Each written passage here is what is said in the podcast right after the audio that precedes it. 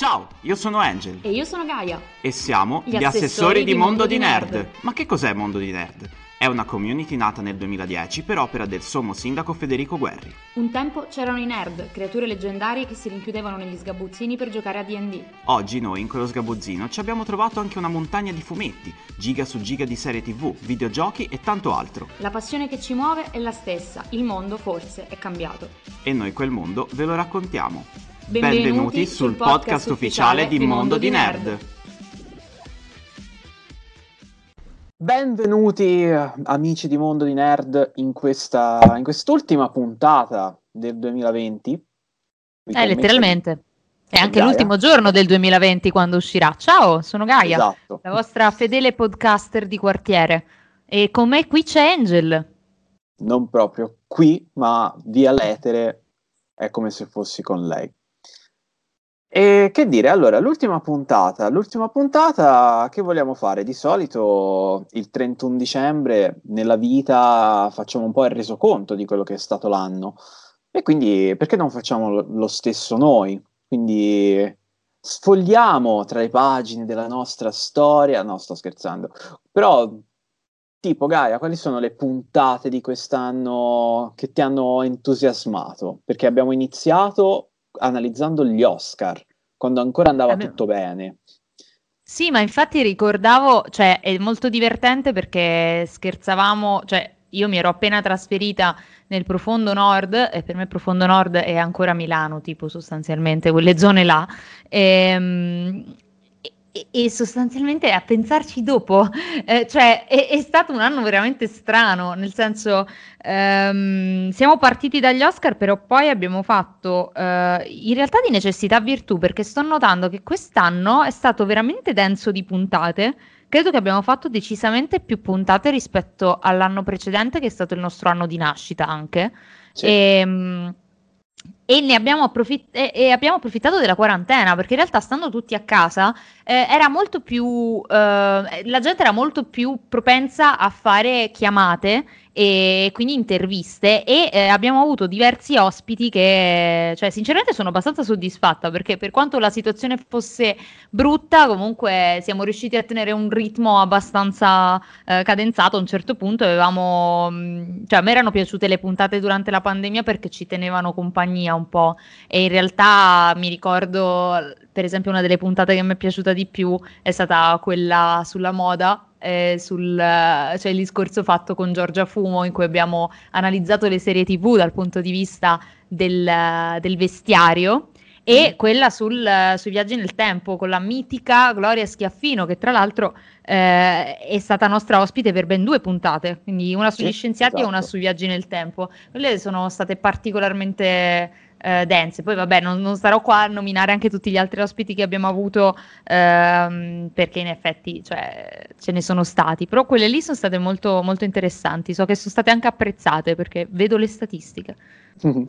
Sì, poi durante la quarantena abbiamo sperimentato, cioè durante la prima quarantena, quella di marzo-aprile, abbiamo sperimentato non solo con gli ospiti proprio che ci raccontavano le cose, ma abbiamo provato anche a far intervenire eh, diverse persone in diretta con dei messaggi che avevamo creato un canale e da lì loro commentavano in diretta la puntata. È, è stato un bel esperimento. Abbiamo parlato sì, si potrebbe anche rifare.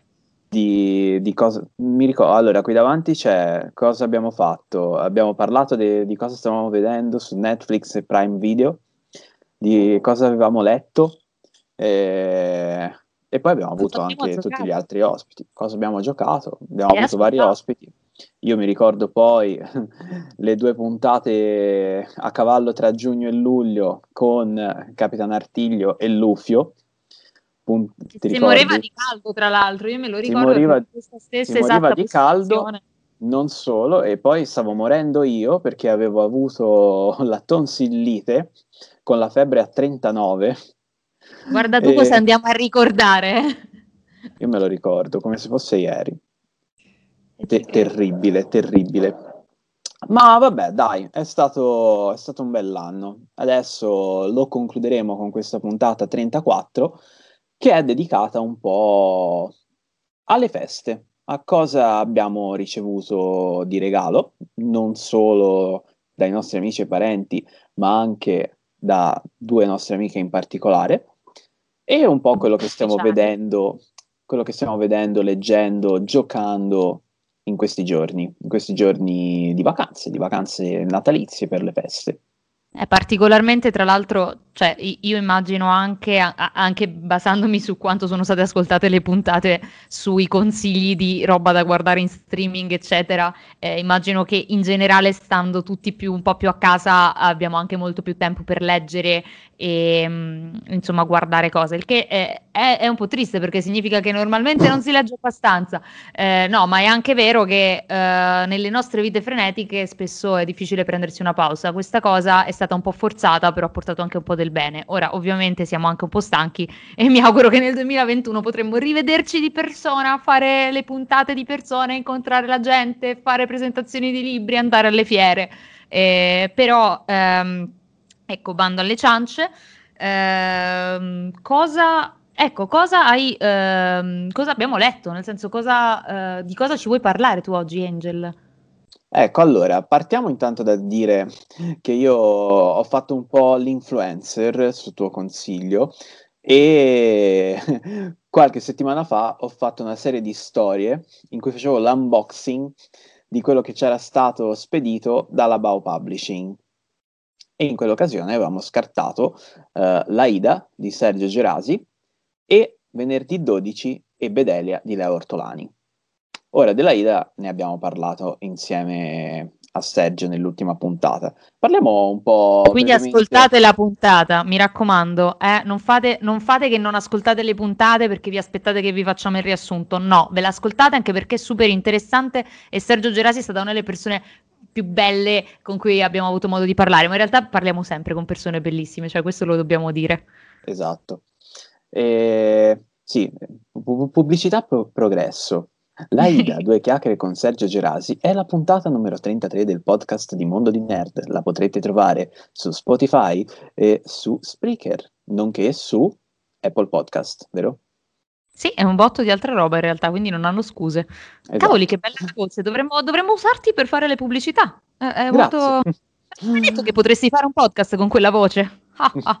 oh, oh. Eh, in ogni caso, parliamo brevemente di uh, Bedelia e di venerdì 12. Venerdì 12 eh, si tratta sostanzialmente di una ristampa, di una ristampa di tutte, tutti i capitoli usciti dal 96 ad oggi ad opera di Leo Ortolani.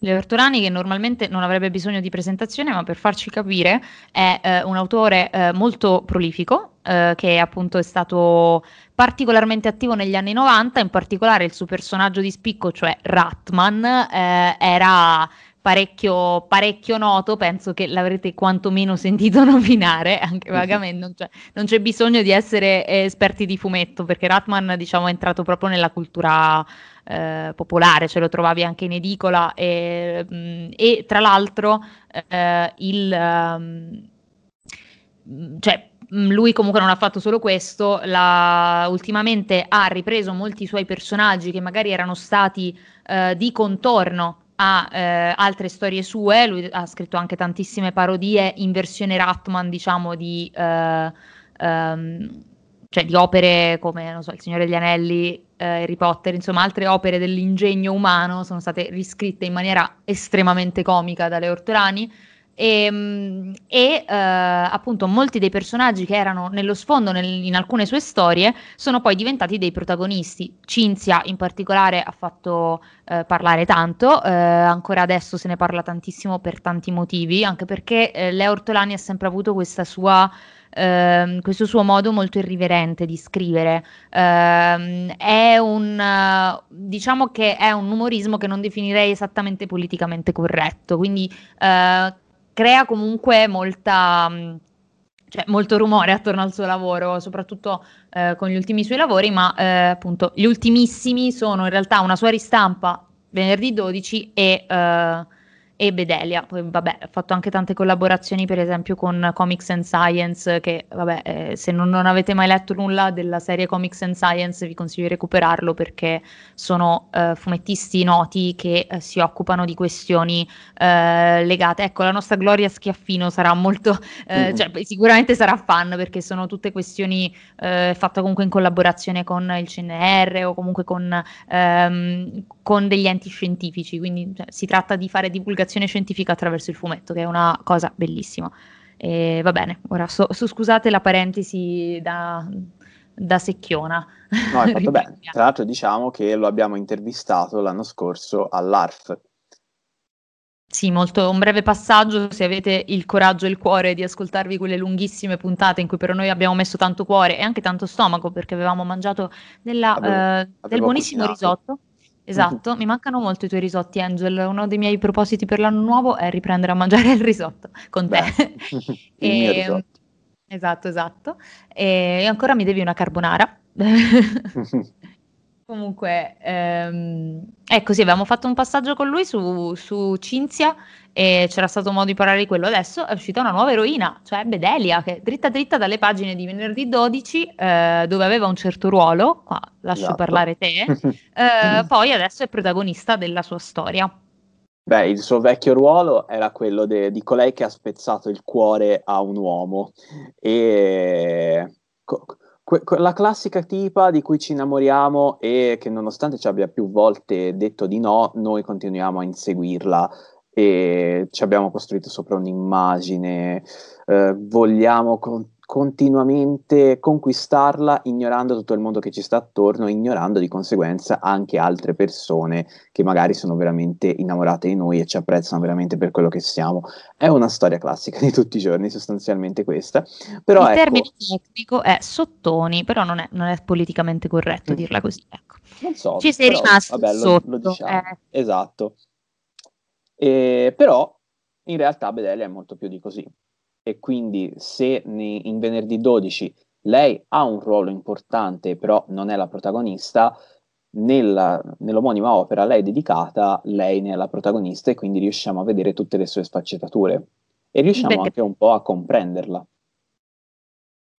Ah, forse sì, anche se devo dire che in realtà ehm, Bedelia allora, mi ha interessato molto ehm, perché mi, cioè, mi, mi, è piaciuto molto, eh, senza fare troppo spoiler, però diciamo che eh, a me ha vagamente ricordato eh, Viale al tramonto, nel senso che si ric- che vabbè, è un film bellissimo, ehm, è, è, uno dei, dei classici film vecchi in bianco e nero che possono piacere solo a me e a pochi eletti, però in realtà è bellissimo ed è un capolavoro del cinema che ehm, praticamente parla sostanzialmente della eh, del declino del, del muto, eh, dell'arrivo diciamo della, eh, del nuovo, in quel caso era il sonoro, e di una diva del muto eh, che eh, appunto deve fare i conti con questa cosa. E, e, a me l'ha ricordato, io non lo so se questo fosse un riferimento, perché può darsi che non c'entri assolutamente niente, però eh, io ho visto in Bedelia molto di questo, perché diciamo che Bedelia ha, ehm, si trova diciamo, ad affrontare la questione di eh, una nuova, eh, lei, fa la modella, eh, ed è superficiale tra l'altro per scelta, cioè ecco, sarebbe interessante analizzare la figura di Bedelia perché è una donna superficiale ma eh, in qualche modo ehm, es- esploriamo anche il suo modo di essere, il, il, suo fatto di scegliere di essere una persona che è, è libera diciamo dal punto di vista so, della sessualità o cose simili, cioè sostanzialmente è un personaggio che in passato sarebbe stato stessa. passato è se esatto. stessa e, e in realtà è interessante perché comunque è una figura Mm, sicuramente una figura di donna che io ritengo molto lontana magari da me, però non per questo non, non la devo rispettare, ecco, quindi questo mi è piaciuto. Poi per il resto, eh, forse ho preferito di più l'approfondimento che era stato fatto con, uh, con Cinzia, cioè se devo dire, se, perché il primo, il primo eh, paragone immediato che mi viene da fare è tra Cinzia e Bedelia. E devo dire mm. che Cinzia mi aveva coinvolta ma- nella lettura in una maniera mh, mm, maggiore e più intensa, però, ehm, però Bedelia comunque l'ho trovato interessante e Ehm, non lo so, forse meno divertente di venerdì 12, ecco, cioè non lo so, mi, il mio giudizio rimane un po', un po neutro, però eh, apprezzo, apprezzo, molto questo voler far emergere una figura che magari normalmente sarebbe semplicemente vista come una tipa semplice, magari anche stupida, magari non lo so, invece in realtà è semplicemente quello che è, appunto, come dicevi anche tu, non, non so. Sì, sì, no, ma infatti hai ragione. Io poi ho apprezzato particolarmente i dialoghi, dialoghi sono molto pungenti, ma è una caratteristica tipica di Ortolani. E poi eh, ce l'aveva già, cioè ci aveva già avvertito perché in quarta di copertina aveva già detto amerete una stronza. E, e così è stato, in effetti, alla fine di quel libro. E inoltre abbiamo ricevuto, mh, mm, ma non in quel box uh, dell'unboxing, un altro libro, ovvero Jane che è la trasposizione a fumetti di eh, Jane Eyre di Charlotte Brontë. Io l'ho letto, ho, ho, letto intanto Jane Austen per l'esame di letteratura inglese 1 e forse l'ho letto con una mentalità diversa rispetto a quando ho letto il fumetto. Te Gaia cosa ne, ne pensi? Ma eh, Jane Eyre? Esatto. Hai detto Jane Austen perché secondo no, me... No, ho detto Jane Austen? Sì, perché secondo me sotto sotto vuoi fare una puntata su Jane Austen e non te lo sto assolutamente chiedendo io in questo momento perché ho scoperto Jane Austen alla veneranda età di 25 anni e quanto sono stata scema finora. Vabbè, io in realtà Jane Austen uh, non l'ho letta particolarmente molto, in modo molto approfondito o quantitativo, perché più che altro ho letto l'Abbazia di Northanger sempre per le, mm. lo stesso esame di letteratura inglese 1, quindi ho letto anche Cime Tempestose, tra le tre ho preferito Cime Tempestose perché è, è struggente, c'è l'amore, eh, c'è l'amore c'è proibito che attraversa eh, lo spazio e, e, il tempo e quindi sì, sono un sottone per Cime Tempestose. Ma non è di questo che vogliamo parlare. No, parliamo, parliamo di, di Jane. Jane Eyre. Uh, sì, uh, o Jane più semplicemente, uh, che è un'opera appunto tradotta e pubblicata da Bao Publishing Um, e uh, l'autrice, immagino sia un'autrice, um, Aline Brosh McKenna, è, uh, mi, mi, risulta essere stata la base della, della scrittura di uh, Del diavolo veste Prada, che è stato un film che abbiamo già evocato più volte e che amiamo tantissimo. E in realtà, allora, io ho trovato la narrazione Uh, molto, molto spedita. Ecco, l'ho letto senza conoscere la storia di Jane Eyre, quindi uh, in realtà posso dare un giudizio solo parziale, nel senso che non conosco quanto riferimento ci sia uh, rispetto all'opera originale.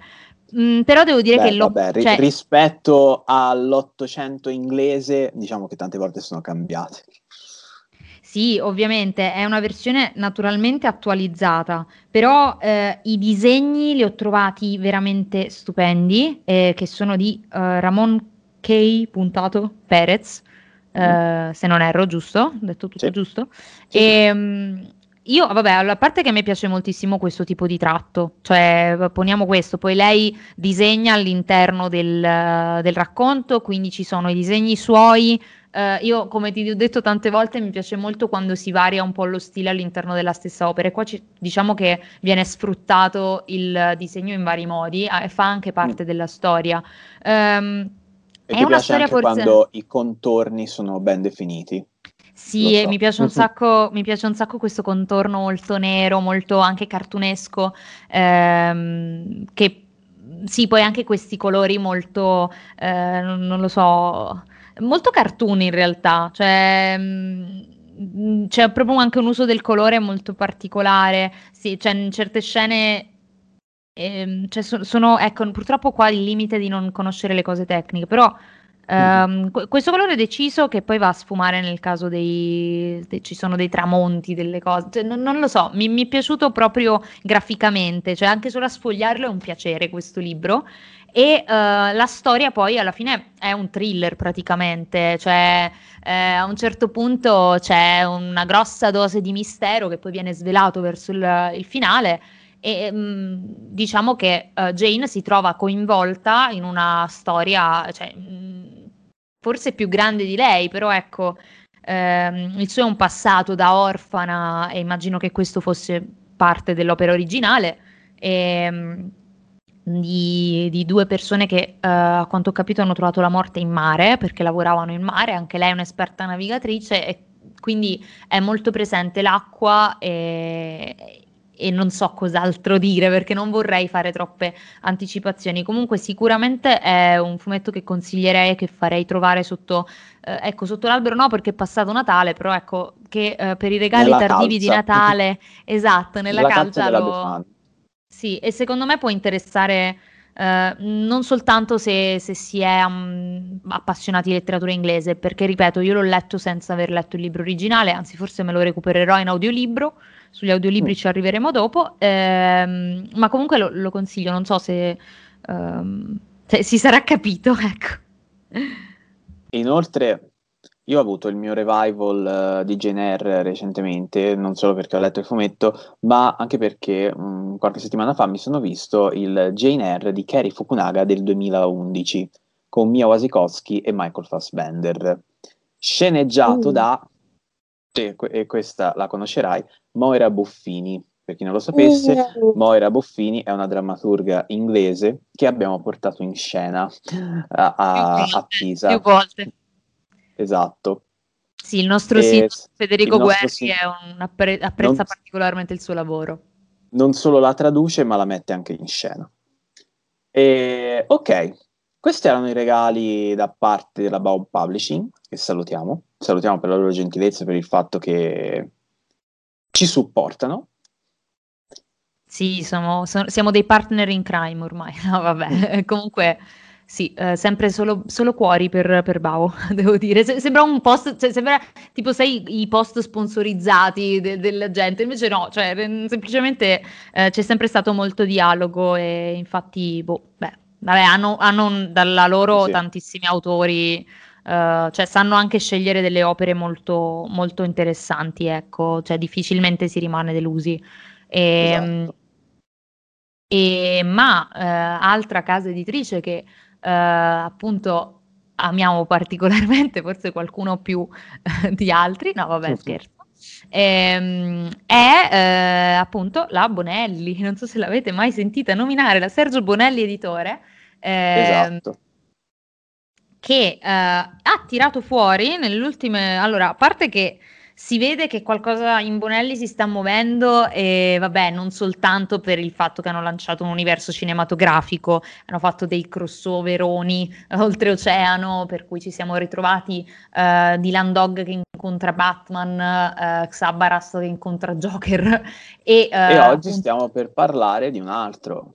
Di Flash che incontra Zagor, che in effetti esatto. ci sta perché in effetti hanno anche in comune il, il simbolo, come dire, eh, sono i due fulmini delle due case principali d'oltreoceano, cioè una, una americana e l'altra, e l'altra italiana.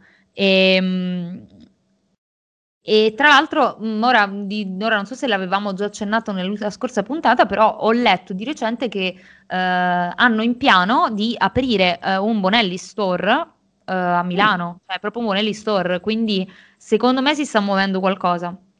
E vabbè, mm. non solo secondo me, cioè arrivo, arrivo, alla fine di una serie di persone che già l'hanno intuito, però voglio dire, eh, sono molto curiosa di capire che cosa succederà quest'anno in Sergio Bonelli editore, perché mm, secondo me hanno molte robe eh, nel cassetto, ecco, e alcune le hanno tirato fuori, infatti... Ehm, Infatti abbiamo letto di recente alcune eh, delle loro eh, ultime pubblicazioni, tra cui sì.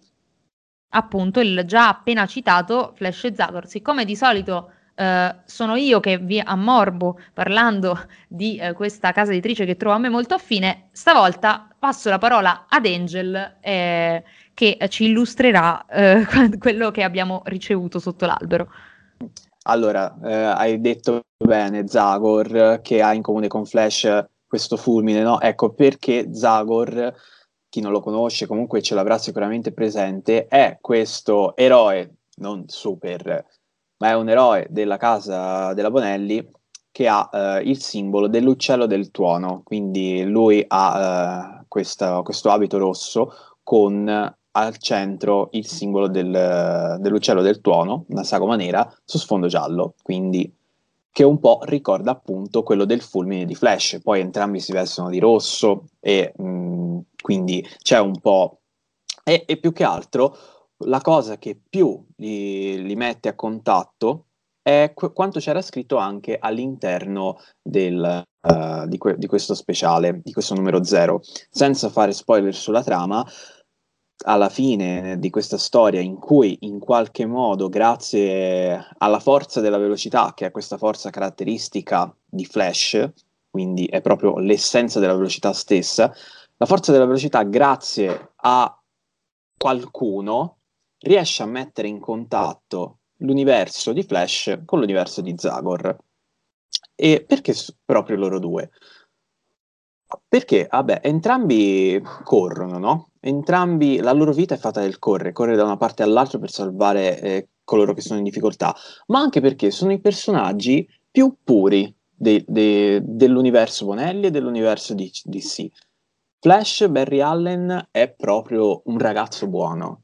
E allo stesso modo anche Zagor, entrambi sono orfani e quindi hanno più punti in comune di quanto non ci aspettassimo. Io mi ricordo ancora la prima volta che era stato annunciato, tutti siamo rimasti, what? Co- co- come faranno? Su- cioè, com- com'è possibile? E invece no. È stato possibile ed è molto interessante. Anche questo è un numero zero che preannuncia qualcosa di più grande, proprio come il, l'incontro tra Batman e Dylan Dog, che non è ancora avvenuto, però è già quella la premessa. E, e niente, noi ve lo consigliamo perché è stato qualcosa, cioè è, è qualcosa di, di grande, è, è, enorme mettere insieme queste due cose. Perché sono due, sono due universi narrativi che appartengono a due case editrici di, diverse, per di più a due case editrici che sono oltreoceano. Però entrambe con una loro storia, cioè quello che mi viene da pensare è che eh, la DC è, è, sicuramente più antica della, della, Marvel comunque, se non sbaglio, perché voglio dire, è il primo supereroe sì, che viene riconosciuto come tale è, è Superman, Superman, e Superman è, appartiene alla DC. Quindi, sì, um... però è un po', c'è un po' di Ecco, la Marvel, eh, cioè la DC, ok, esiste fin dagli anni 30, ma la Marvel, se non mi sbaglio, nasce nel 1940 come Timely Comics, quindi eh, entrambe sono in quegli anni lì, e la DC Detective Comics.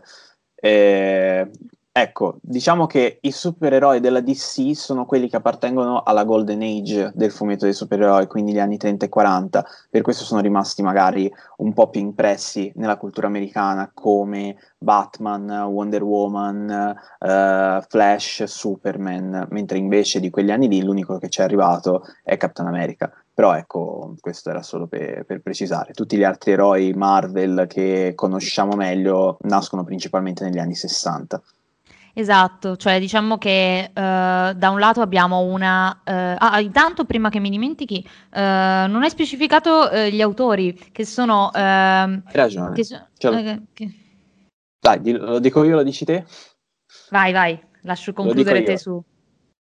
Allora, concludiamo appunto annunciando di chi sono coloro che hanno lavorato a questo crossover, a questo numero zero, che sono Giovanni Masi e Mauro Uzzeo per quanto riguarda il soggetto e la sceneggiatura, con i disegni coppia di che, co- tra l'altro una coppia che avevamo già trovato uh, in, uh, nel confine o comunque in tante altre, altre insomma, par- parliamo comunque di fuori classe, ecco, siamo, siamo esatto. sulla classe alta, ecco con i disegni, dicevo, di Davide Gianfelice e i colori di Luca Saponti.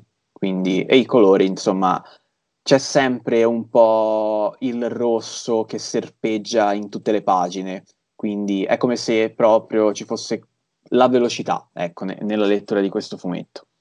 E se non erro, la copertina del numero speciale eh, è di Carmine di Giandomenico, possibile? Sì. O, o sto esatto. dicendo una cavolata? Ecco, quindi um, tra l'altro sono stati annunciati anche, uh, se non sbaglio, um, la Justice League con Nathan Never, possibile? Cioè, invece dobbiamo aspettarci anche um, Dylan Dog e Batman, vabbè, abbiamo visto il numero 0, ora bisogna... e, e, bisogna capire anche come la gestiscono, ehm, come la gestiscono dall'altro lato, nel senso in America. Cioè, ecco, io sono super curiosa perché, appunto, come dicevo, ehm, si tratta di, ehm, di crossover che vogliono andare a far incontrare i, ehm, gli eroi della Bonelli con i supereroi della DC.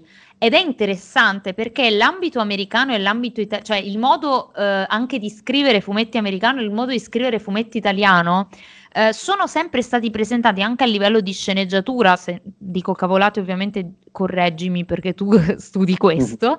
E, ehm, anche in maniera abbastanza diversa, nel senso che i supereroi, ehm, cioè ecco, io mi ricordo anche quando, ehm, quando ancora siamo l'ultima Lucca Comics a cui siamo potuti andare fisicamente, quindi non quest'ultima edizione che tra l'altro era Lucca Changes, ma Lucca Comics del 2019.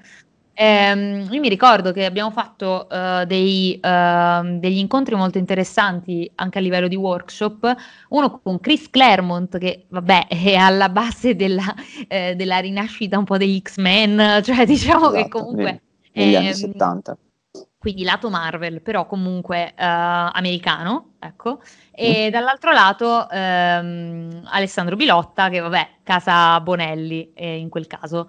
E, um, in realtà sono due modi di concepire anche la scrittura eh, parzialmente diversi, cioè um, da un lato abbiamo un...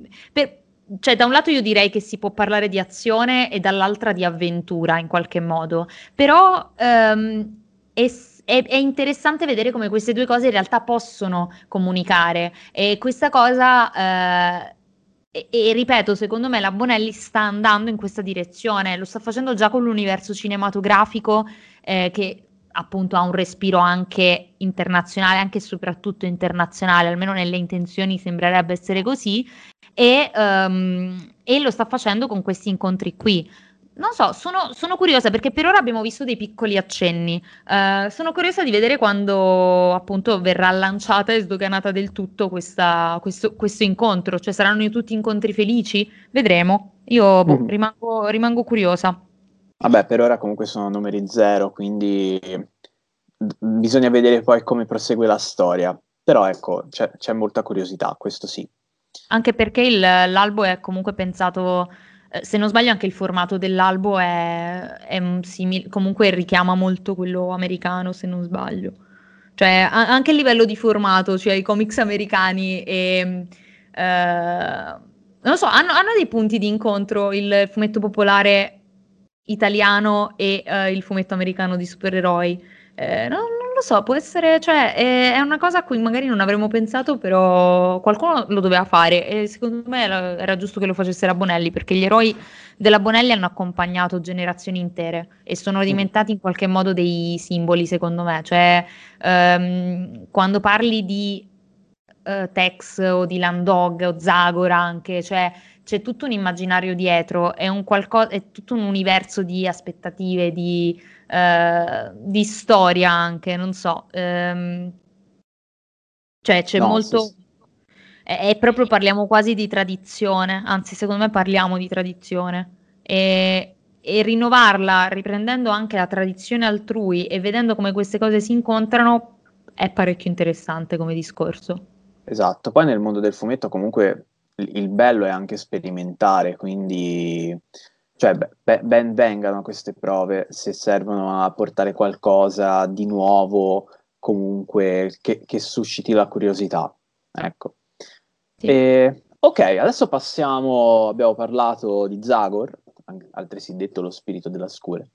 Passiamo invece a un altro compagno che conosciamo già da tanto tempo, che si presenta a noi con di un suo numero, Gaia, so che ne vuoi parlare tu perché ci sei particolarmente affezionata.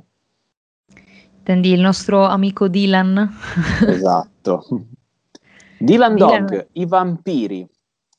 In una nuova edizione molto curata, molto bella anche esteticamente, con la copertina, se non sbaglio, rifatta da Gigi Cavenago. Sì.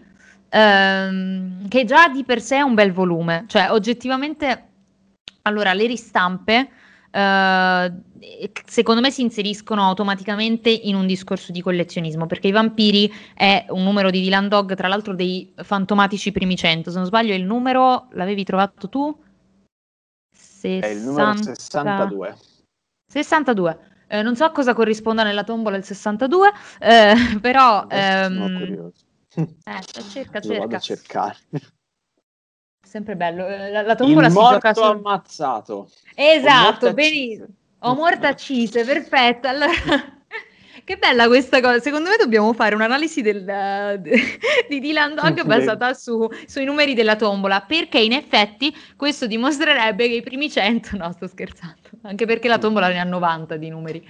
Esatto. Ehm, quindi i primi 90 numeri di Dylan, non più i, i primi 100, ok? Ecco. Uh-huh. E no, va bene, eh, scherzavo sulla diatriba che da anni c'è riguardo ai vari periodi della storia di Dylan Dog, ma questo è un numero scritto da Tiziano Sclavi e secondo me si vede che è scritto da Tiziano Sclavi questo numero. E non, non può che, che, non essere scritto da Tiziano Sclavi, perché Tiziano Sclavi ehm, da sempre cioè, ha si inserito... Vede, si vede la sua mano, questo sì. Quello sì, come si vede quella di, di Carlo Ambrosini, che eh, comunque è, è, anche uno degli storici eh, di Casa Bonelli, ma anche di... Lui, lui è anche, cioè ora Carlo Ambrosini se non sbaglio, non vorrei dire cavolate, ma scrive anche oltre che... Eh, vabbè, comunque a, a, livello di disegni Carlo Ambrosini era all'interno del mio Dylan Dog preferito che è Il lungo addio, per cui eh, già, già, per me merita amore a prescindere. Ehm, Tiziano Sclavi, creatore della serie di Landog, ehm, appunto questo è un numero che esce quando lui sostanzialmente è, mh, della, ha la stessa età di Dylan Dog perché eh, aveva 38 anni e Dylan se non sbaglio ha 38 anni, vabbè questa è una curiosità così blanda. Eh, I vampiri ehm, esce negli anni 90 che sono degli anni molto particolari perché sono eh, gli anni della guerra nel Kuwait, sono gli anni in cui l'AIDS continua a fare eh, vittime e ehm, anzi tra le vittime c'è Freddie Mercury che muore proprio nell'anno di uscita di questo, di questo numero eh, che esce in edicola nel, mm, ora non so in che 91. mese ma nel, nel 91, 91, 90, qualcosa del genere. E ehm, quindi primi anni 90, noi non eravamo neanche nati, pensa. E ora facciamo sentire immediatamente vecchi tutti quelli che ci ascoltano. Um, si vede, dicevo, la mano di Sclavi, perché Sclavi eh, for- ha dato forza a Dylan Dog creando un personaggio che in qualche modo ha una sua sensibilità sociale anche. E non lo fa, allora, eh, forse in certi numeri potrebbe apparire anche un po' più, tra molte virgolette, chiedo scusa al maestro, stucchevole Novembre che in altri de- numeri. Del 91. Novembre, Novembre del 91. 91. Ah, quindi vabbè, comunque inizio anni 90. E ora certi numeri di Dylan Dog li, li trovavo anche un po' più, cioè è molto più palese l'intento sociale che in altri. Qui lo è, però viene, viene ora se penso a numeri tipo Johnny Freak che magari erano vabbè, numeri amatissimi e vabbè, su cui abbiamo versato lacrime su lacrime. Questo forse è eh, un numero molto politico e lo fa eh, puntando sulla rabbia forse più che sulle lacrime. Non lo Sì. so. E, ehm, appunto, eh, non, man- non mancano le citazioni, che sono un altro elemento fondamentale di Dylan Dog, e in questo caso eh, essi vivono, vivono tra noi e i vampiri, eh, cioè viene immaginato questo mondo in cui i vampiri appunto vivono tra noi ed è molto interessante, intanto come questa cosa viene svelata ehm, a poco a poco, però non sto facendo spoiler. Ehm, Vai, tranquilla, ti, ti fermo io se succede.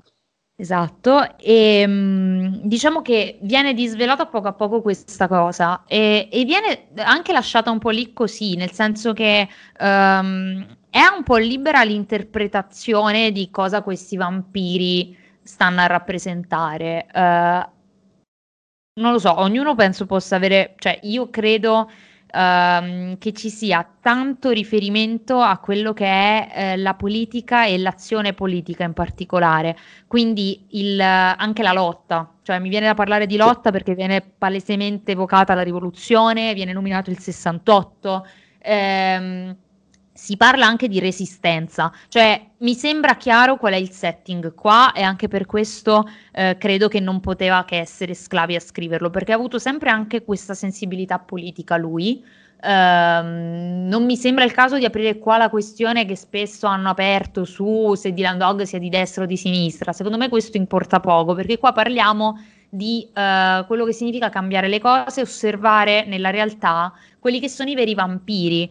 E, um, e uh, diciamo che c'è un colpo di scena finale che mi piace particolarmente perché uh, fa capire che, eh, ecco, come non, come non spoilerare, vabbè, comunque diciamo che il vampiro, ehm, cioè n- non è dato per scontato chi è il buono e chi è il cattivo, non è dato per scontato. Mm. Ecco, non, non, si parla di buoni o di cattivi, questa cosa mi fa Poi piacere. Mi, ed mi è... passi il termine se dico che alla fine c'è un, una sorta di eterno ritorno? Uh, wow, oggi mi sostituisci in toto, mi fai anche riferimenti filosofici. E... Esatto. Sì, ecco, esatto, cioè c'è la descrizione di una situazione, uh, è uno dei numeri forse più filosofici oltre che politici, perché in effetti non, cioè, eh, non c'è una vera e propria risoluzione di un caso, eh, c'è anche un Dylan Dog eh, che si mette parecchio nei guai, anche un po' più sporco, mm, ci ho ritrovato eh, tantissimo anche tutto quello che era um, il Dylan Dog che mh, mm, ho imparato cioè, ad amare prendendolo nelle... nelle nelle bancarelle dell'usato, no? Quindi quel, quel Dylan Dog che ancora esclama bloody hell e queste cose così, sì. c'è molto inglesismo. Ehm, poi è...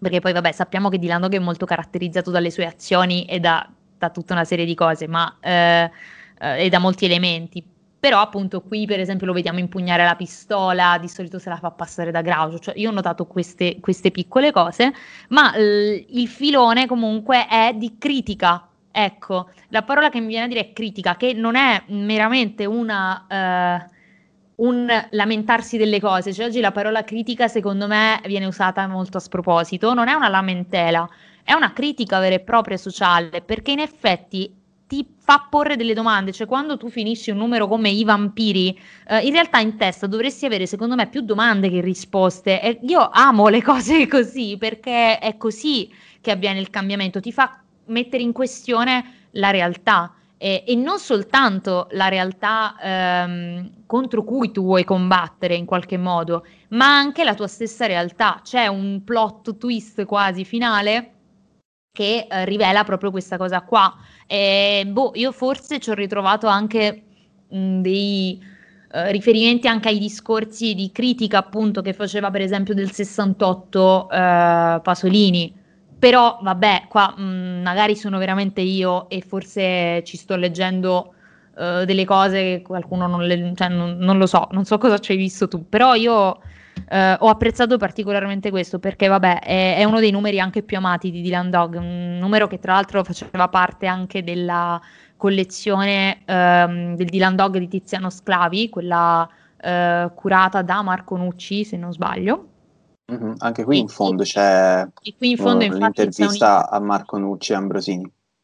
Sì, sì, esatto, perché... Um... a, a, l'intervista a da Ambrosini da parte di, di Marco Nucci. Sì, Ambrosini, sì, esatto. E secondo me stanno facendo un egregio lavoro di... Uh, e, ecco, siccome il Dylan Dog di Tiziano Sclavi è entrato in qualche modo nel, nel mito per tantissimi motivi, cioè... Uh, ricordiamoci che negli anni 90 a un certo punto Dylan Dog è diventato un'icona pop a tutti gli effetti eh, e eh, cioè, parliamo del fatto che eh, durante il primo maggio era diventato il simbolo del primo maggio, cioè ricordiamo c'erano i poster giganti, c'era il Dylan Dog Horror Fest, cioè parliamo di questo Dylan Dog, è il Dylan Dog che già è popolare e fa questo tipo di discorso, quindi Um, secondo me fare questa cosa che sta facendo uh, la Bonelli ultimamente di riprendere queste storie dandogli una nuova forma um, una diciamo una ehm, una copertina, cioè non una copertina, diciamo una presentazione un po' più di pregio da collezione, ma aggiungendoci dei contenuti che vanno ad approfondire e contestualizzare, secondo me è un lavoro molto interessante e eh, quasi fondamentale, perché secondo me le nuove, gener- cioè, le nuove generazioni hanno, eh, e-, e anche noi in realtà, perché banalmente noi non abbiamo vissuto quegli anni, ehm, avere il contesto può aiutare a capire meglio un'opera e dare una chiave di lettura diversa, cioè eh, che poi va anche a un po' a colmare quello che è il discorso che faccio con tantissimi miei amici più grandi, e cioè, eh, ma Dylan Dog io l'ho conosciuto che lo compravo in edicola e per me era una narrazione quasi del quotidiano. Oggi possiamo ritrovarci ancora delle cose perché secondo me le opere d'arte non si esauriscono e non esauriscono il loro messaggio perché è finita la loro era, ma ehm, appunto possiamo trovarci riferimenti all'oggi e anche capire meglio cosa accadeva in quel periodo in retrospettiva. Quindi, boh, secondo me è un volume da, da avere in libreria se vi piace. Se l'avete già letto è bello da avere perché oggettivamente è bello come volume. Eh, poi c'è un'intervista finale, comunque ci sono dei contenuti in più. E eh, al di là di questo, se non l'avete mai letto, leggetelo in questa, eh, in questa chiave. Mi fanno cenno virtualmente di smetterla di sproloquiare su Dylan Dog, ma eh, quando hai parlato di Dylan lo sapevi che finiva così. Quindi ora mi cheto. No, noi segnaliamo ai lettori che possono trovare Vampiri in edizione cartonata, uscita il 3 dicembre 2020. Potete trovarlo in edicola, nelle librerie e nel Bonelli Store. E l'ultimo di cui vogliamo parlare sempre Bonelli, l'ultimo regalo fatto da, da nonna Bonelli, come abbiamo chiamata anche nella scorsa puntata dei regali di Natale, è senza mamma, anima. mamma Bonelli, ah, non la mamma. fare più vecchia di quello. Beh, in effetti, però è del 48. Beh, da, da, ok, dai, diciamo. Diciamo che si mantiene bene. 65. Mia nonna è del 47, quindi dai, ci può stare. Si mantiene bene. E senza anima, per quelli di voi che non lo conoscono, senza anima eh, eh, racconta eh, del passato di un altro eroe della Bonelli che è Drago Nero quindi l'eroe eh, sul lato fantasy. Di Drago Nero esiste anche la collana, quella per i più, per i più giovani, mentre Senza Anima è pensata proprio per un pubblico adulto, a causa anche dei temi che sono abbastanza pesanti, perché si parla, ad esempio, nell'ultimo numero che è uscito, eh, Senza Anima Vittime, si parla appunto di vittime di guerra, di, di ricatti e diciamo di effetti collaterali che ci possono essere per, per raggiungere dei compromessi, ecco, per, per raggiungere dei compromessi affinché tu convinca qualcuno a passare dalla tua parte. E per questo ci sono dei temi molto, molto pesanti. Mm. Infatti, quando l'ho letto ci sono un po' rimasto perché, perché non me l'aspettavo. Però Ma tipo? si tratta non posso fare spoiler. Ah, ecco, però... ok. Quindi fanno parte però... proprio della trama, ok, benissimo. Sì, sì, no, eh, però ecco, diciamo che il, il blackmail, il, il ricatto eh, gioca un ruolo importante nell'ultimo numero, mm, vittime, e ti metti un po' anche nei panni del protagonista stesso, perché si racconta appunto del passato del nostro eroe che si ritrova in questa compagnia di mercenari e eh, si sa com'è una compagnia di mercenari, un po' spietati, proprio direi senza anima, mentre lui invece è quello che un po' di anima la dimostra. E dimostrare un po' di anima in questo contesto può essere sia un punto di forza, però sia anche una debolezza contro i tuoi stessi compagni, quindi è molto particolare.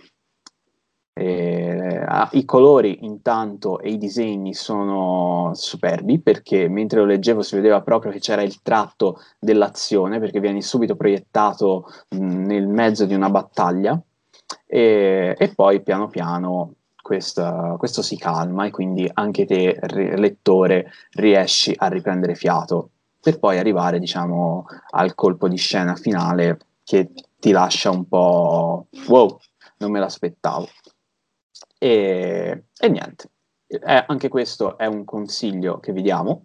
Senza, questo è il numero 6 della serie Senz'anima e la potete trovare sempre nelle, negli stessi canali eh, detti in precedenza. Qui abbiamo il soggetto e la sceneggiatura di Stefano Vietti e i disegni di Alessandro Vitti, con la colorazione di Paolo eh, Francescotto. Ma vi ricordiamo che Senz'anima è creato da Luca Enoch insieme a Vietti. E per finire, l'ultima cosa che vi diciamo della Bonelli è una cosa che in realtà abbiamo già iniziato a parlarne nella vecchia puntata dei regali di Natale, perché in quell'occasione avevamo parlato, avevamo parlato di Attica, dei volumi 1, 2 e 3. Successivamente sono usciti anche i 4, 5, 6 e la serie si è conclusa. Adesso è uscito il cofanetto che racchiude tutti i sei volumi insieme. E come si... Quello...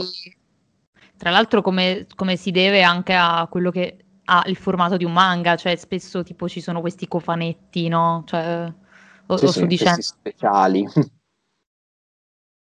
e, ok, no, eh, Attica appunto, come ha ricordato Gaia, ricorda un po' un manga fatto da Giacomo Bevilacqua e rappresenta appunto, come avevamo già detto l'ultima volta, qualcosa che in Bonelli non era ancora stato fatto, qualcosa proprio, anche qui si parla di sperimentazione ed è stato un, un esperimento che io particolarmente ho apprezzato, perché la storia era, ah, allora, fin da quando l'ho letta all'inizio, c'era molto, c'era un grande richiamo a, non solo alla situazione politica americana, ma anche italiana di, dell'anno scorso, e che però per fortuna è andata a risolversi. Quindi...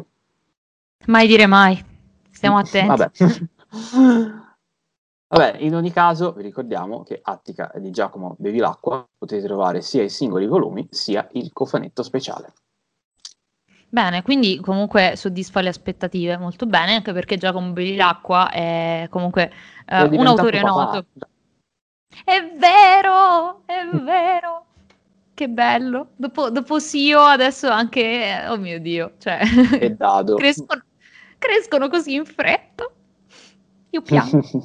Tra l'altro simpaticissimo Giacomo Bevilacqua, se vi capita di incontrarlo alle fiere, meraviglioso, veramente meraviglioso. Io ho questo ricordo di lui che l'ho incontrato ad ARF, eh, altra fiera che mi è mancata tantissimo quest'anno. Se, se quelli dell'ARF ci, mi stanno ascoltando, io, m, mm, mi mancate tanto. Voi e Luca, mancate. Ecco. E, ehm, No, comunque eh, mi ricordo che l'avevo incontrato e vabbè mi ero fatta disegnare ovviamente un panda, visto che lui eh, è famosissimo per A Panda piace, ma ha fatto anche tantissime altre cose, ha fatto delle graphic novel per Pao, ehm, vabbè, ha lavorato anche con Bonelli, e, insomma eh, e boh, mi, ho questo ricordo che, che boh, l'ho incontrato e mi ha regalato un lecca lecca perché l'aveva trovato, c'erano questi lecca lecca che distribuivano all'ARF perché c'era una partnership con Amnesty International e mi ho detto, buon lecca lecca, certo, o- ok. E, e, niente, questi ricordi, vabbè, eh, momenti di fiere, e, eccetera, cose che nel 2020 non abbiamo purtroppo eh, visto, se non, o meglio, eh, in una fase un po' diversa, in un modo un po' diverso. Spero che quest'anno sarà un po'. Sarà, torneremo uh-huh. a. Ecco, torneremo a vederci. Ecco. Mm, ora sto dicendo cose che, che sono state già dette, però. Torneremo a uscire. Torneremo a uscire, usciremo a tornare, ecco. E, ehm, eh. Eh, eh, vabbè. Comunque, eh, un'altra cosa interessante, perché noi ehm, ora sembra che siamo dei pot- schiavi dei poteri forti e delle case editrici eh, powerful e, e, meravigliose, eccetera, già, di cui già si sa, ma eh, in realtà... Ci siamo venduti. Ci siamo venduti. È siamo così. senza anima ora. siamo senza anima, oh, oh, va bene. E l'ora è tarda, no? Comunque... Ehm, No, ci tenevo a dire che in realtà, eh, e qua potrebbe sembrare anche qui che eh, tiriamo acqua al nostro mulino, ma c'è una nostra conoscenza che eh, si è eh, aggiunta all'albo degli sceneggiatori eh, di recente, uscendo con il suo, quasi uscendo anzi, con il suo primo fumetto. Stiamo parlando... Il Club dei Sogni Viventi, una storia di Bucinella, del nostro sindaco Federico Guerri. Ecco, Bucinella, perché molti di voi conoscono il nostro Federico Guerri come sindaco di Mondo di Nerd. Eh, immagino che molti dei nostri ascoltatori siano qui grazie alla pagina Mondo di Nerd, visto che questo podcast è in qualche modo affiliato a quella pagina. Eh, ma, ehm, ma molti altri lo conosceranno per Bucinella, che è un progetto eh, nato appunto su Facebook e ehm, che riguarda una serie di racconti ambientati in questa ipotetica eh, città, Bucinella, eh, 25.000 abitanti circa, Potete trovare su Facebook e su Instagram. Su Facebook e su Instagram. Tra l'altro, eh, ecco, è diversi anni che esiste Bucinella e ha ra- raccolto una serie di racconti che non bisogna neanche numerare, eh, perché era nata con l'idea di fare un racconto al giorno. Poi è diventata effettivamente una vera e propria... editoriale. Pro- sì, perché in effetti sono già, già, usciti due volumi, l'inverno di Bucinella e la primavera di Bucinella, che raccolgono ehm, i primi eh, racconti della, della, serie, mi viene da dire, perché in effetti quello che ha fatto Federico è stato creare un mondo e sì. eh, in questo mondo una delle possibili storie è eh, proprio questa qui. Ehm, I disegni tra l'altro sono di Losin Smith, Uh, e uh, la copertina sarà di Nova, che uh, molti di voi conosceranno per essere, um, vabbè, lei ha collaborato sia con um, This is not a love song e tutta una serie di autoproduzioni, ma anche, anche pubblicato con Baos e Leo Sparo edito da uh, Diamond Dogs, che è uh, un collettivo di autoproduzione. Uh, è molto interessante, noi abbiamo avuto modo di parlare di autoproduzione in passato ehm, e è sempre importante perché a livello di autoproduzione c'è sempre quella, forse quella voglia di sperimentare, forse ci si può anche permettere di più di sperimentare all'interno dell'autoproduzione.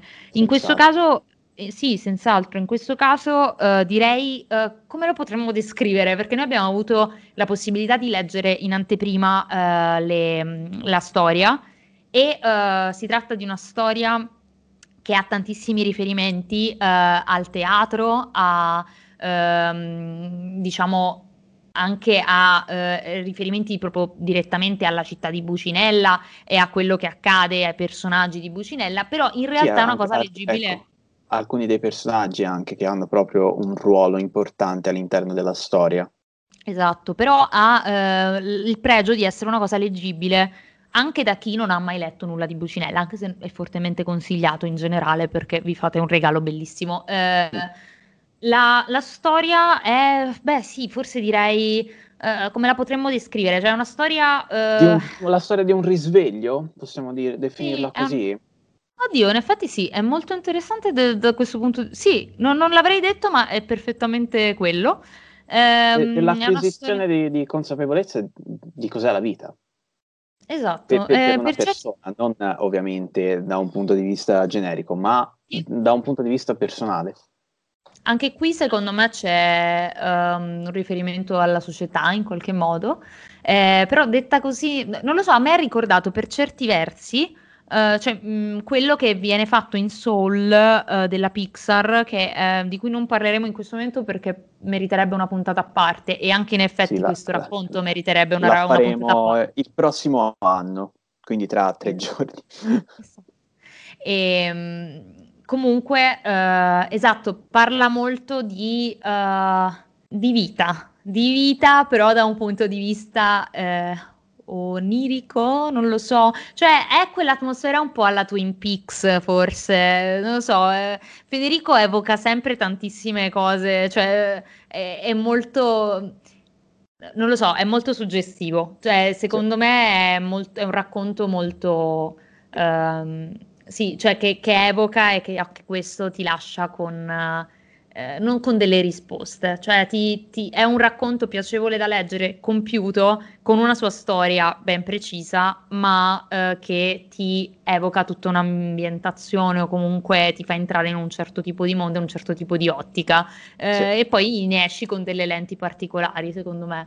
Eh, io lo consiglierei, vabbè, ovviamente sembro di parte, per vedere che non sono di parte, prendete eh, il fumetto in preview eh, la preview che sarà disponibile per ancora pochi giorni perché poi parte direttamente la vendita perché a partire da gennaio il fumetto sarà disponibile su tutti, sullo store online di, uh, di Diamond Dogs quindi date un'occhiata a tutti i riferimenti social um, di Diamond Dogs, di Federico Guerri, uh, di Mondo Bucinella. di Nerd, Bucinella, uh, 25.000 abitanti circa e uh, insomma esplorate e date un'occhiata. Secondo noi non ve ne pentirete. Mm. Poi e fate poi, voi. Una cosa che volevo dire è che il protagonista è, ah, cioè si chiama Amleto, quindi nome nomen. Ecco anche, esatto, mm. cioè mm, molta, molto molto teatro, però in effetti non mi aspetto nulla di diverso da qualcuno che ha fatto del teatro, eh, oltre che della scrittura, la propria vita. esatto. E, bene, direi che siamo arrivati alla fine di questa puntata, questa puntata finale definitiva del 2020. Concludiamo dicendo che cosa stiamo leggendo ora eh, per conto nostro, cosa stiamo guardando, cosa, oppure a cosa stiamo videogiocando, ecco. Dimmi Gaia, brevemente. Ah, eh, beh, Gaia brevemente, fa molto ridere. No, ehm, allora io in realtà... allora, io sono immersa nella lettura di eh, Aldo Brando, che eh, mi sono autoregalata, esatto, mi sono autoregalata ed è eh, in realtà scritto da GP e, e eh, disegnato da Luigi Critone, mm. che ha uno stile, cioè che io non conoscevo prima lui, ma ora voglio leggere, cioè ora voglio vederlo ovunque perché mi piace troppo il suo uso dei colori, i suoi disegni, cioè veramente mi sono innamorata. È eh, una storia ambientata nel Medioevo un medioevo che... Um, uh, medioevo. Esatto, infatti ti ho pensato subito.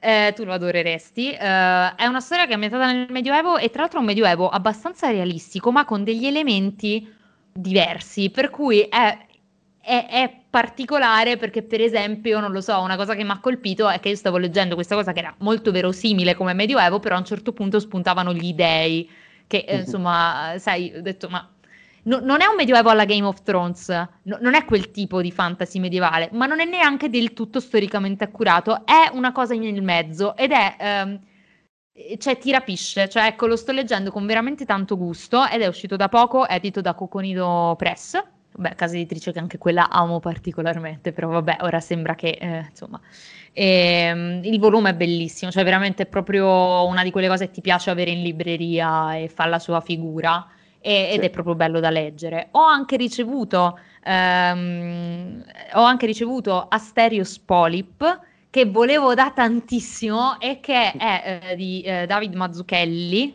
giusto? Sì, pronunciato giusto. Ehm, e uh, vabbè, è un fumetto di cui hanno parlato in tanti, già tantissimo, cioè è un recupero tardivo da parte mia.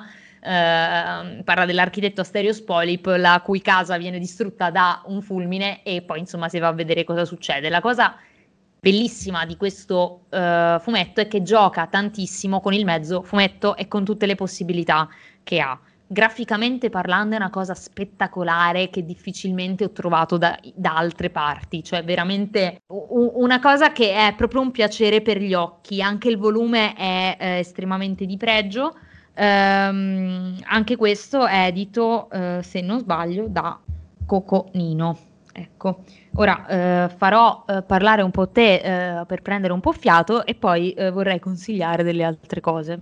Vai, io sto eh, più che altro mh, mm, dopo aver letto tutto quello che ci hanno mandato e dopo aver letto le ultime cose che mi sono comprato per conto mio, a parte le cose per gli esami che devo necessariamente leggere, sto guardando delle serie TV. In particolare sto recuperando The Office, perché non l'ho mai vista, ma veramente è, cioè, è pazzesco. C'è un livello di dialoghi... Scusate. Livello di dialoghi assurdo, perché entrando in gergo, in The Office si lavora molto su un non detto ovvero eh, facciamo vedere dei tratti caratteristici di un personaggio senza mai palesarlo. E quindi lasciando degli indizi qua e là che poi tu spettatore dovrai mettere insieme per conto tuo. E io la trovo una cosa bellissima perché a parte perché è divertente proprio da vederla ma anche perché cioè ha fiducia in quel caso nello spettatore perché sta allo, cioè, il, l'autore lascia proprio nelle mani dello spettatore per dire ok, adesso io ti do tutti gli indizi e sei tu a ricostruire, mi fido di te spettatore. Ed è effettivamente così. E, e niente, lo sto amando. Non sto guardando, ma me l'hanno consigliato, in quanto è uscito da poco, Bridgerton su Netflix che eh, mi è stato riferito essere un gossip girl in costume, oppure ancora una specie di, come mi ha detto una mia amica, una specie di mega fanfiction che contiene insieme tanti aspetti delle fanfiction. What? E, esatto. E, What? L'ambientazione è quella ottocentesca e anche lì a quanto pare c'è una specie di Gossip Girl in cui uh, ci sono dei segreti e quindi questi segreti vengono fuori grazie a questo fantomatico personaggio che si scoprirà solo nell'ultima puntata chi è. Quindi appena mi metto un po' in pari con The Office inizierò a guardarmela. E, eh, eh, la, sta, la, sta, guardando mia mamma, tra l'altro, quindi avremo il parere di mia madre su questa cosa. Perfetto. Invece sto giocando, videogiocando, a uh, Spider-Man Miles Morales, eh, che è il sequel del videogioco di Spider-Man uscito nel 2018, con un particolare focus sul personaggio di Miles Morales, ovvero l'Ultimate Spider-Man, protagonista che bello, che bello.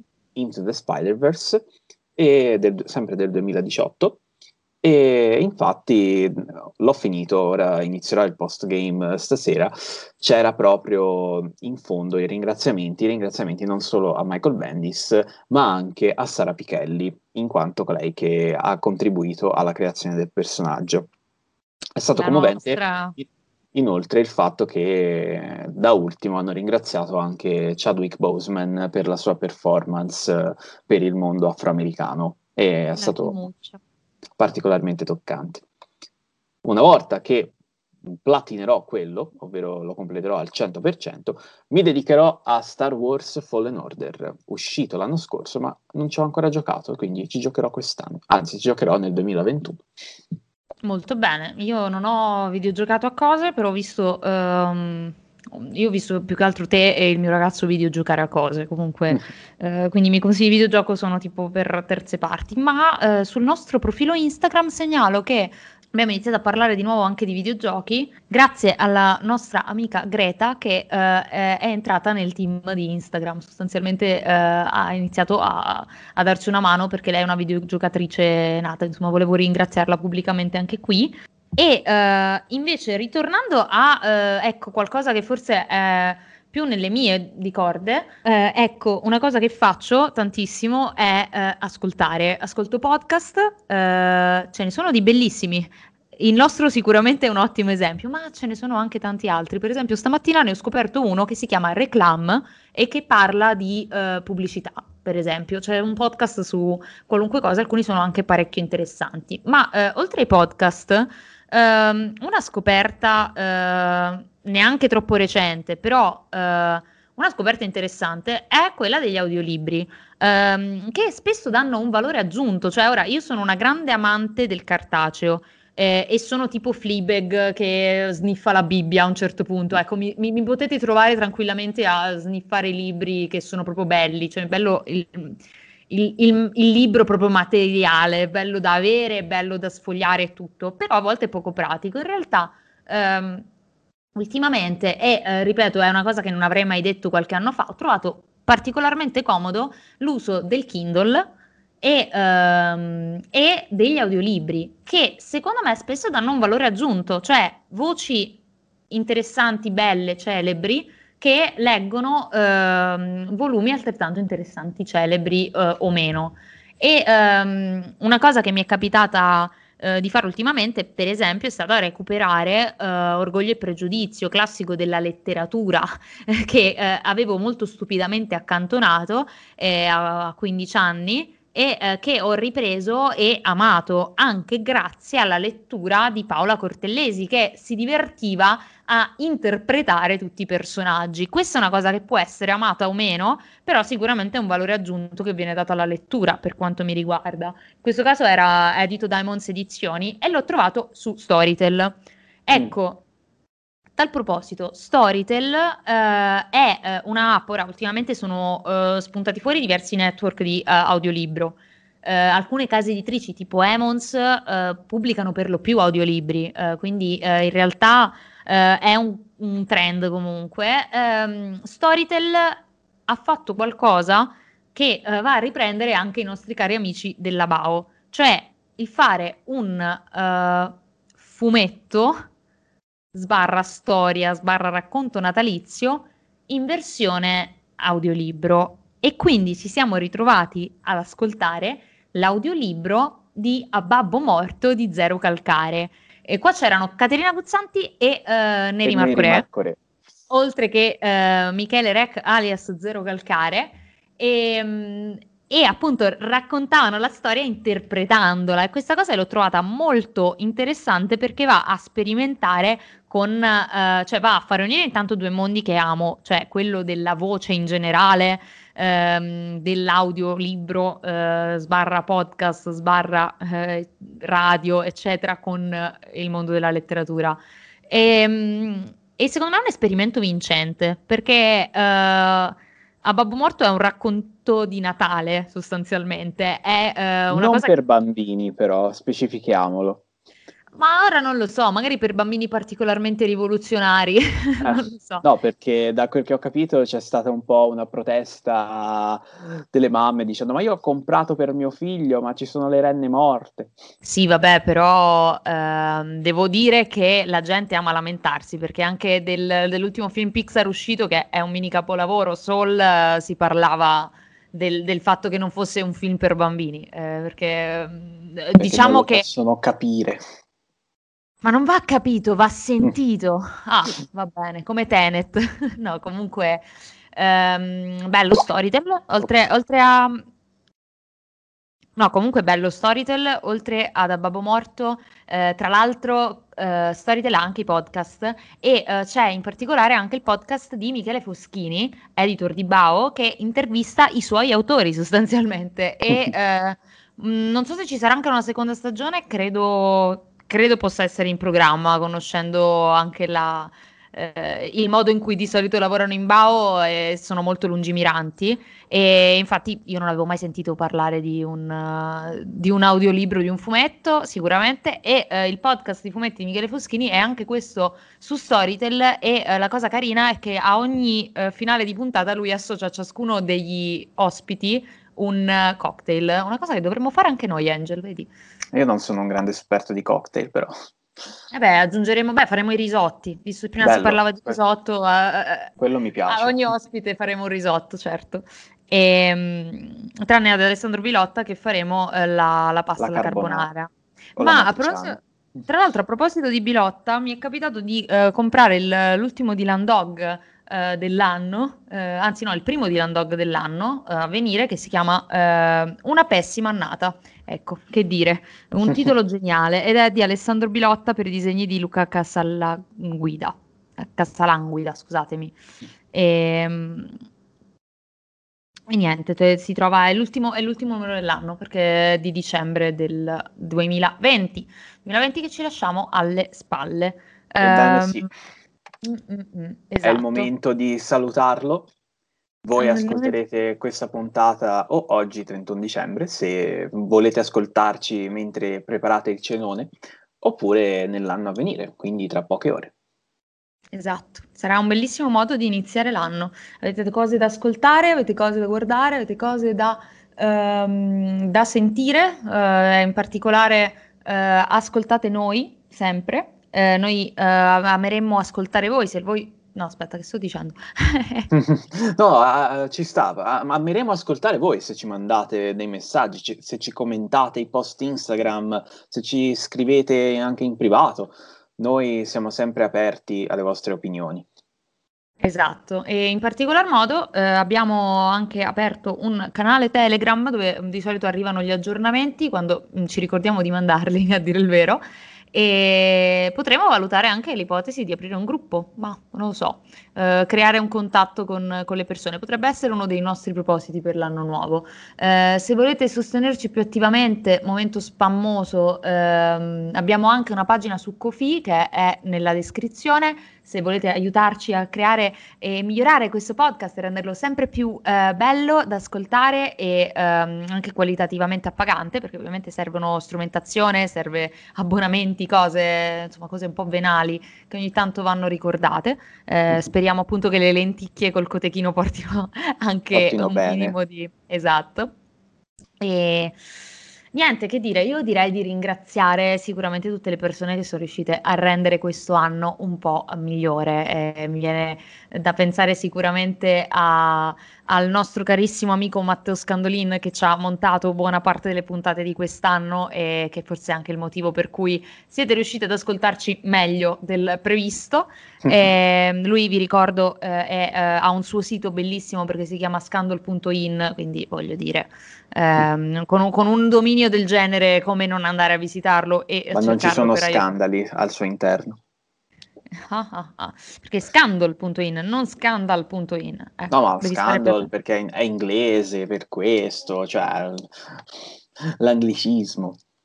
No, comunque, esatto. a parte le mie battute brutte, eh, ringraziamo Matteo per essere stata una presenza costante negli ultimi mesi e eh, vogliamo ringraziare anche tutti gli ospiti che abbiamo avuto quest'anno, quest'anno difficile, eh, che si sono prestati più che volentieri alle nostre interviste, che, sì, che fosse stata durante la quarantena, eh, durante l'estate, eh, insomma, sono sempre stato... Ci hanno accompagnato per tutto l'anno, c'è un ospite sì. per tutte le stagioni, anzi diversi ospiti.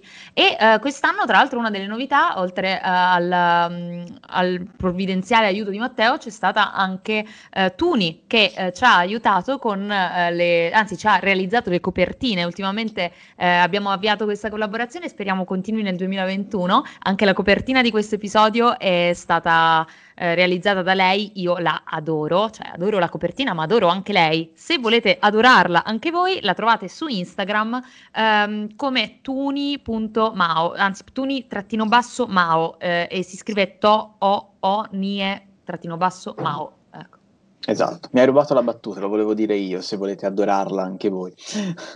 esatto, e eh, ti ruberò un'altra, un'altra, cosa da dire, cioè il fatto che eh, siamo sempre comunque ehm, aperti alle collaborazioni e ultimamente una, un'altra persona che si è aggiunta nel nostro team di Instagram è eh, Greta Moroso che eh, ci ha eh, deliziato con le sue re- recensioni di eh, videogiochi e ne arriverà una prossimamente. Mm, molto brava a scrivere lei, quindi sono molto contenta di aver avviato anche questo e speriamo che insomma nel 2021 arriveranno eh, tante altre mh, mm, belle persone con cui avere a che fare. Speriamo, dai. Perfetto, direi che è il momento di salutarci definitivamente. Salutiamo definitivamente anche quest'anno. Addio 2020. E ringrazio Gaia per essere stata una compagna fedele di registrazioni durante tutto l'anno. E ci ringrazio ormai sostanzialmente tutti i giorni, se non per il podcast, um, ma per qualsiasi cosa. Ma io non mi lamenterei, eh, sinceramente. No, no non è una lamentela. Ma l'ho sentito, no, no, ma dico, l'ho sentito. Uh, questa storia la fai sembrare una tragedia greca. eh, che te devo dire? Comunque, uh, mi piacerebbe fare tanto... della musica con il suo dolce. Vabbè, la prossima volta inizieremo l'anno con, con, Ercole, visto che siamo anche in cerca di una sigla. Mm, potre, potrebbe cambiare anche questo nel, nel, corso del nuovo anno, ma non voglio spoilerare troppo. eh, io ringrazio il mio socio Angel eh, socio, compagno, eh, amico soprattutto. E, e, sì, a me invece fa molto piacere sentirti tutti i giorni. Lo so che sono una rompiscatole, però ecco. no, non è vero, dai.